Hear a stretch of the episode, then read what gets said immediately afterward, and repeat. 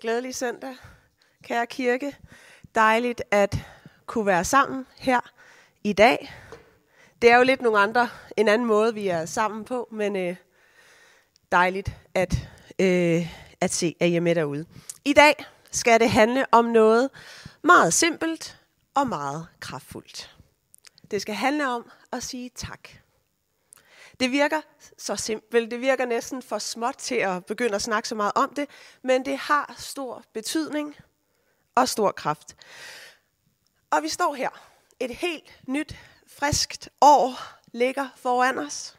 Måske går du ind til det med glæde og håb, øh, forventning til fremtiden, det der ligger foran, foran dig, eller måske sidder du og bliver lidt modløs, lidt træt, synes livet er lidt svært. De her coronarestriktioner kan være ved at tage øh, glæden fra dig. Måske føler du dig modløs eller frustreret. Uanset hvad. Uanset hvordan du har det her til øh, formiddag, uanset hvor du er, om du sidder i din sofa, om du sidder på arbejde, om du cykler og hører det her i podcasten i løbet af ugen, uanset hvad, så opfordrer Bibelen os til at sige tak under alle forhold. Bibelen siger til os, lidt provokerende, sig tak altid. Og så tænker du, hvor, hvor står det hen? Det skal jeg nok fortælle dig. Her kommer dokumentationen. Det er nemlig Paulus, der skriver i første brev til Thessalonikerne øh, 5.18. I det, øh, I det brev, kapitel 5, vers 18, der står der, Sig tak til Gud under alle forhold, for dette er Guds vilje med jer i Kristus. Sig tak til Gud under alle forhold. Hvad i alverden betyder det for mig, for dig i dag? Det skal vi kigge på. Fordi at øh, ved denne her, øh, ved det Paulus skriver, så må vi altså gå ud fra, at taknemmelighed ikke er en respons på vores omstændigheder. Det er ikke, øh, det er ikke en følelse, vi får, fordi vi øh, får givet noget eller oplever noget godt, men det er en helt grundlæggende indstilling, som vi kan lære, og som vi kan vælge at have lige meget, hvad vi oplever, eller hvad vi ikke oplever. Selvfølgelig, sådan, altså naturligvis, hvis vi ser en flot solopgang, øh, hvis nogen siger nogle søde ord til os, øh, hvis vi har haft en hyggelig aften sammen med venner eller familie, eller vi får en gave eller et eller andet, så bliver vi fyldt af taknemmelighed. Og det er jo naturligt, og det er godt. Men det her, det er noget andet. Her opfordres vi til at vælge taknemmeligheden lige meget hvad. Og det er et tilbagevendende tema. Det er næsten et mantra i Bibelen. Og specielt i Salmernes bog i det gamle testamente, der læser vi igen og igen om, hvordan opfordringer øh, nærmest ordrer også om, at vi skal huske at sige tak. Der står nogle ting som for eksempel, tak Herren, for han er god. Hans trofasthed varer til evig tid. Det er bydeform. Det er ikke et forslag. Det er bydeform. Og jeg tror, at vi har brug for at blive udfordret af det her fokus på taknemmelighed. Det har jeg i hvert fald i mit liv. Det er så snublende let at se på alt det, der kunne være bedre. Alt det, der ikke lige fungerer. Alle de mennesker, der burde have gjort ting anderledes. Og I kender det sikkert nogle gange. Så er vores radar nærmest bare indstillet til at finde fejl og finde alle de ting, der ikke fungerer, alle de der detaljer. Man kan nærmest ikke nyde det, fordi man kan bare se alle de her fejl. Øhm, alle de her drømme, du måske stadig venter på. Alle de mennesker, der sagde eller noget dumt. Og hvis vi ikke vender os, det er min påstand, hvis vi ikke vender os til at se det gode og se det glædelige, så kommer det slet ikke frem på vores radar. Det er et valg, og det er en vane at lade sig begejstre at se det gode, at fremhæve det, der gik godt, i stedet for det, der ikke gik godt. At sige tak og nyde gaverne, selvom de så lidt anderledes ud, end man måske lige havde tænkt.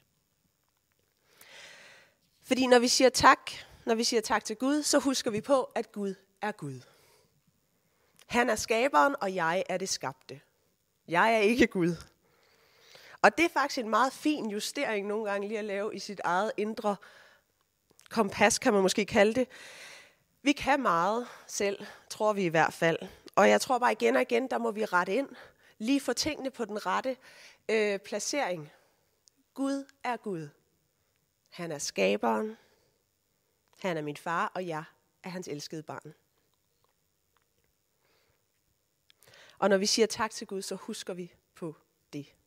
Og det er godt for vores sind. Det er godt for vores sind at glædes og takke. Og det er godt for vores relation til Gud, til folk om, øh, for folk omkring os. Og jeg tror, det er derfor, at Paulus han siger, vi skal huske at sige tak under alle forhold. Vi skal finde det gode. Ikke bare altid det, der mangler. Fordi hvor er det nemt. Hvor er det nemt at være kritisk. Også over for dig selv. Måske i den her tid, hvor du også måske ikke føler, at du lever helt op til de forventninger, du havde til dig selv. I starten, første corona-lockdown, der havde man rigtig mange... Åh, oh, jeg havde mange bøger, jeg skulle læse. Og rigtig mange ting, jeg skulle. Måske at, oplever du også, at du er kritisk over for dig selv. Måske er du kritisk over for folk omkring dig. Men hvad med i dette nye år? At prøve at beslutte sig for, at være den, der opmuntrer sig selv, opmuntrer folk omkring dig og ser stort på manglerne. At være generøs med din taknemmelighed til livet, til folk. Det er en grundtone i livet, der kan sprede sig til dine omgivelser og være til stor velsignelse. Taknemmelighed kan medføre, at vi opmuntrer folk omkring os, selvom de selvfølgelig ikke lige er 100% perfekte mennesker. Taknemmelighed kan også medføre, at vi begejstres over en snak, selvom personen altså ikke spurgte lige så meget ind til mig, som jeg spurgte ind til dem. Det kan også medføre, at vi nyder, vi nyder og vi glæder øh, os over vores kirkefamilie, selvom den jo ikke er perfekt. At vi takker Gud for hans gaver til mig, til dig, selvom tingene i livet er svære nogle gange. Taknemmelighed er en kraftfuld ting. Og øh, for fem år siden, der var jeg øh, på sommerferie øh, sammen med en veninde på en arbejdsrejse til Kyberen. Det var totalt tilfældigt, vi endte der. Det var bare øh, der, det var billigst. Og øh, det viser sig så, at øh, på Nordkyberen i Kyrenia, hvor vi skulle hen, der havde øh, min far en god ven, der var i, start med, øh, i gang med at starte en kirke, så der skulle vi naturligvis besøge den. Og teen training, teenagerne fra kirken her, var faktisk på besøg hos den kirke sidste år, så nogle af jer vil kende de her folk, jeg snakker om. Men øh, vi kom på besøg, og øh, jeg snakkede med ham, min fars ven, Josef, øh, lederen, og han fortalte lidt om fællesskabet og om situationen. Øhm, og det er et filippinsk fællesskab med hovedsageligt kvinder. De arbejder umenneskeligt hårdt. Øhm, på Kyberen, der er filippinerne dem, der bliver set allermest ned på. De er på bunden af samfundet.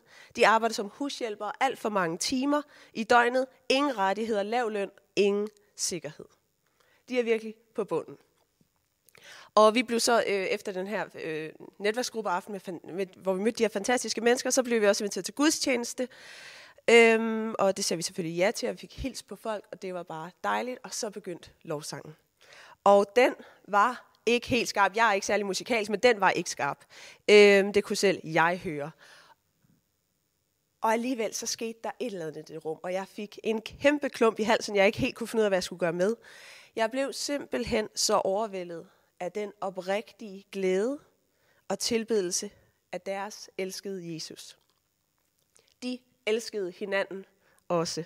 De gav penge til hinanden, de gik rundt, og hvem havde lige brug for ekstra penge den uge, og de havde altså ingen penge at give af selv. De bad for hinanden, de græd med hinanden, de festede, de glædede sig over Guds gaver og velsignelser i deres liv. Det var simpelthen så rent og fint. Umiddelbar kærlighed til hinanden og kærlighed til Jesus. De her kvinder og mænd, de havde 100% ret til at være bitre, beklage sig, øh, være, øh, være irriteret, øh, sur på Gud over den situation, de stod i, alt det, de har måttet ofre tilbage på Filippinerne for at komme til Kyberen. Og, øh, og så var det ikke særlig meget bedre. De havde en fridag om ugen, hvis de var heldige. På en, altså, det var virkelig heldigt at have fri en dag om ugen, og her tog de til gudstjeneste og hjalp hinanden og tjente hinanden. Det var så rent, så ærligt og så smukt. Og den her oplevelse, den har bare siddet fast i mig. Når jeg tænker på taknemmelighed, tænker jeg på dem. De er blevet forbilleder for mig.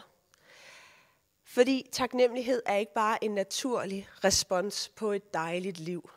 Det er et benhårdt valg, der kan tages midt i kampe, ensomhed, øh, konflikter, forladthed, hvad det kan være, der er svært i livet.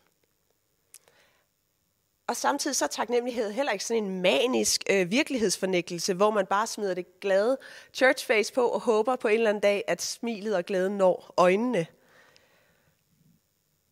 Det er en grundtone i vores liv. En taknemmelig grundtone i vores liv over det, vi er blevet givet. Hvor vi vælger at sige tak under alle forhold. Vi vælger at lede efter det gode. For vi tror på, at Gud er en god Gud, og han går med os på de grønne enge og i dødskyggernes dal, som der står i salmernes bog. Og jeg tror bare først, at vores liv bliver rigtig færdigt, hvis vi, øh, fattigt, hvis vi glemmer at være taknemmelige. Og jeg vil bare lige opfordre, hvad nu hvis vi alle sammen her i den kommende uge laver lidt selvobservation? Fuld af noget og sandhed og kærlighed til os selv, selvfølgelig også. Men hvis vi laver lidt selvobservation, så tror jeg altså, at vi vil opdage, at det faktisk er en udfordring at vælge taknemmeligheden. Samtidig så er det også en kæmpe velsignelse for os selv og vores omgivelser, omgivelser når vi vælger at sige tak i stedet for øv. Det handler ikke om en fornækkelse af svære ting i livet. Det går vi igennem. Tab, sorg, sygdom, konflikter. Der skal være plads til at sørge. Men i vores almindelige hverdagsliv, i dit almindelige hverdagsliv, trummerum, kan man vel kalde det, der vil jeg bare gerne udfordre dig til at sige tak. Sen til at kritisere, sen til at blive skuffet, men led efter muligheder for at sige tak. Tak til Gud, og tak til folk omkring dig. Det kræver øvelse, men hvilken gave. Hvilken gave. Det er jo forvandlende. Og øh, lige her inden jeg slutter, så har jeg faktisk inviteret Emil Rendum øh, her fra kirken op og høre, om ikke han vil fortælle lidt om nogle tanker om taknemmelighed fra hans liv. Så velkommen, Emil.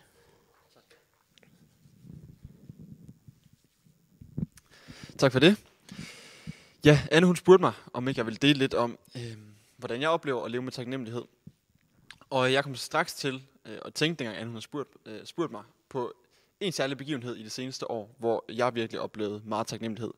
Og det er simpelthen sådan, at øh, jeg blev gift her i 2020, og det er simpelthen øh, det største, der skete for mig, øh, uden tvivl. Øhm, det var så sådan, at vi blev gift i april måned, så det vil også sige, at faktisk lige præcis den dag i marts måned, hvor Mette Frederiksen pludselig dukkede op på skærmen og fortalte, Danmark lukker ned, der sad vi til et møde med vores øh, toastmaster, og vi var ved at planlægge alle de sidste detaljer. Øh, alt var nærmest bare planlagt, og klar til det bryllup, vi skulle have om øh, nogle få uger. Og som tiden gik, så gik det lige så langsomt op for os, at okay, øh, det kommer ikke til at blive sådan, som vi har planlagt det. Og jeg synes, det var svært at acceptere. Jeg har faktisk, øh, jeg synes, det var, det var hårdt, øh, svært ved at se i øjnene, det var sådan, det skulle være, at så mange mennesker, som vi holdt så meget af, familie og venner, ikke kunne være med den dag, hvor at vi skulle fejre vores bryllup. Og jeg har selv altid drømt faktisk om sådan lidt et stort, klassisk øh, bryllup. Og det kunne vi så ikke øh, få lov til at få der. Øhm, men vi ville ikke lade corona øh, stoppe det hele, så vi valgte at blive gift. Øh, en helt fantastisk dag blev det, hvor vi var øh, ni mennesker sammen, den allernærmeste familie, og havde en rigtig skøn dag. Men for mig så blev hele den her tid også en vigtig lektion, en, en vigtig øvelse i at komme ind til, hvad er egentlig kernen. Det måtte Nina og jeg snakke om rigtig mange gange i hele processen, øh, da vi skulle finde ud af, jamen hvad gør vi så egentlig? Og hvad er det egentlig, det her det handler om, det med at blive gift? Så vores bryllupsdag, den endte jo uden den store, øh, store hvilelse med reception og en stor fest og dans med mange mennesker. Øh, de ting var der ikke, men alligevel så blev det en helt igennem fantastisk dag. Og når jeg tænker tilbage på den her dag, så tænker jeg tilbage på den med enorm taknemmelighed. Og det gør jeg, fordi at jeg blev gift. Jeg er taknemmelig, fordi at den dag, der sagde vi ja til hinanden. Og jeg synes bare, det var en fantastisk erfaring, at det ja, vi sagde til hinanden, øh, det var nok til at kunne bære hele den dag, øh, som vi egentlig skulle have. Selvom det blev en fest i en baggård med ni mennesker og en øh, genbrugsbryllupskjole, så var det bare den aller, aller bedste dag. Og det er en dag, jeg ser tilbage på med enormt meget taknemmelighed. Og hvorfor deler jeg så øh, den her oplevelse her i dag i, i den her prædiken? Jamen det gør jeg, fordi at jeg synes egentlig også, der er nogle af de tanker, som øh, jeg endte med at kunne gøre mig øh, her omkring mit bryllup, omkring vores bryllup, øh, som også har nogle ligheder ind i min relation med Gud. Fordi øh, i min relation med Gud, der er min erfaring også, at taknemmelighed, det finder, når jeg kommer ind til kernen af, hvad det egentlig handler om. Når jeg kommer ind til kernen af, hvem det er, Gud han er. taknemmelighed, det kan hurtigt blive noget, hvor jeg bygger på, på, på nogle ydre ting. Øh, men for mig, så det at vide, at Gud, han er konstant. At Gud, han elsker mig. At Gud, han siger, at jeg er hans barn. At jeg er tilgivet, at han fornyer mig. At han virkelig er nær. Det giver mig taknemmelighed. Øh, og det er min erfaring, at taknemmelighed, det finder jeg, øh, når det er, at jeg kommer ind til kernen af, hvad det egentlig handler om, når jeg kommer frem til, hvem Gud han egentlig er. Så kan jeg være taknemmelig, øh, uanset nærmest hvilken sæson, hvilken tid det er, øh, jeg går igennem, uanset hvor svært den end måtte være. Så det er det, som jeg vil øh, dele her med jer i dag, og jeg vil øh, invitere Anne herop igen og få mikrofonen igen.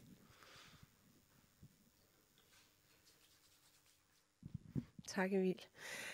Det er rart nogle gange lige at høre fra nogle almindelige mennesker, hvad betyder det for dig at være taknemmelig? Det er nogle, det er jo nogle store idealer, altid at være taknemmelig og huske at sige tak. Men det bliver jo meget praktisk, og det bliver meget hverdagsagtigt. Og der sker noget, når vi lader taknemmeligheden fylde. Når det er taknemmeligheden, der får lov at svinge øh, takstokken, eller hvad skal man sige, når det er øh, taknemmeligheden, der får lov at diktere vores humør, at vi vælger at sige tak, i stedet for at vi hele tiden øh, bliver skuffede og ked af det, og fokuserer på det, der ikke blev, som det skulle være. Vi får ændret vores fokus. Taknemmeligheden gør jo, at vi ikke, øh, ikke hele tiden kigger på de behov, der ikke blev indfriet. Den udfordrer vores bitterhed. Altså, det er svært at være taknemmelig og være bitter samtidig. Mærker du en bitterhed, der kryber lidt ind i dig, så vælg taknemmeligheden. Selvmelidenhed, den er også svær sammen med taknemmelighed. Modløshed er også svær. Taknemmeligheden hjælper os til at løfte vores blik, få et større perspektiv på vores liv og hverdag. Vi ser lige pludselig Gud midt i vores hverdag.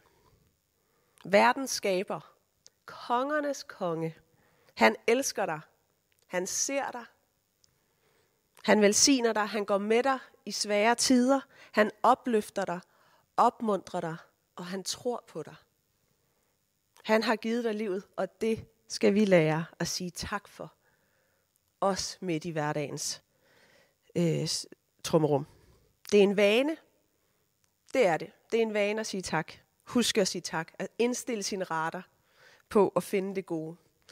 Og hvilket mere oplagt tidspunkt at tilegne sig nye vaner, end her i starten af det nye år. Det er lidt kliché, men hvorfor ikke hoppe med på den og sætte nogle nye vaner for sig selv? Det vil jeg i hvert fald gøre, og jeg håber, du har lyst til at være med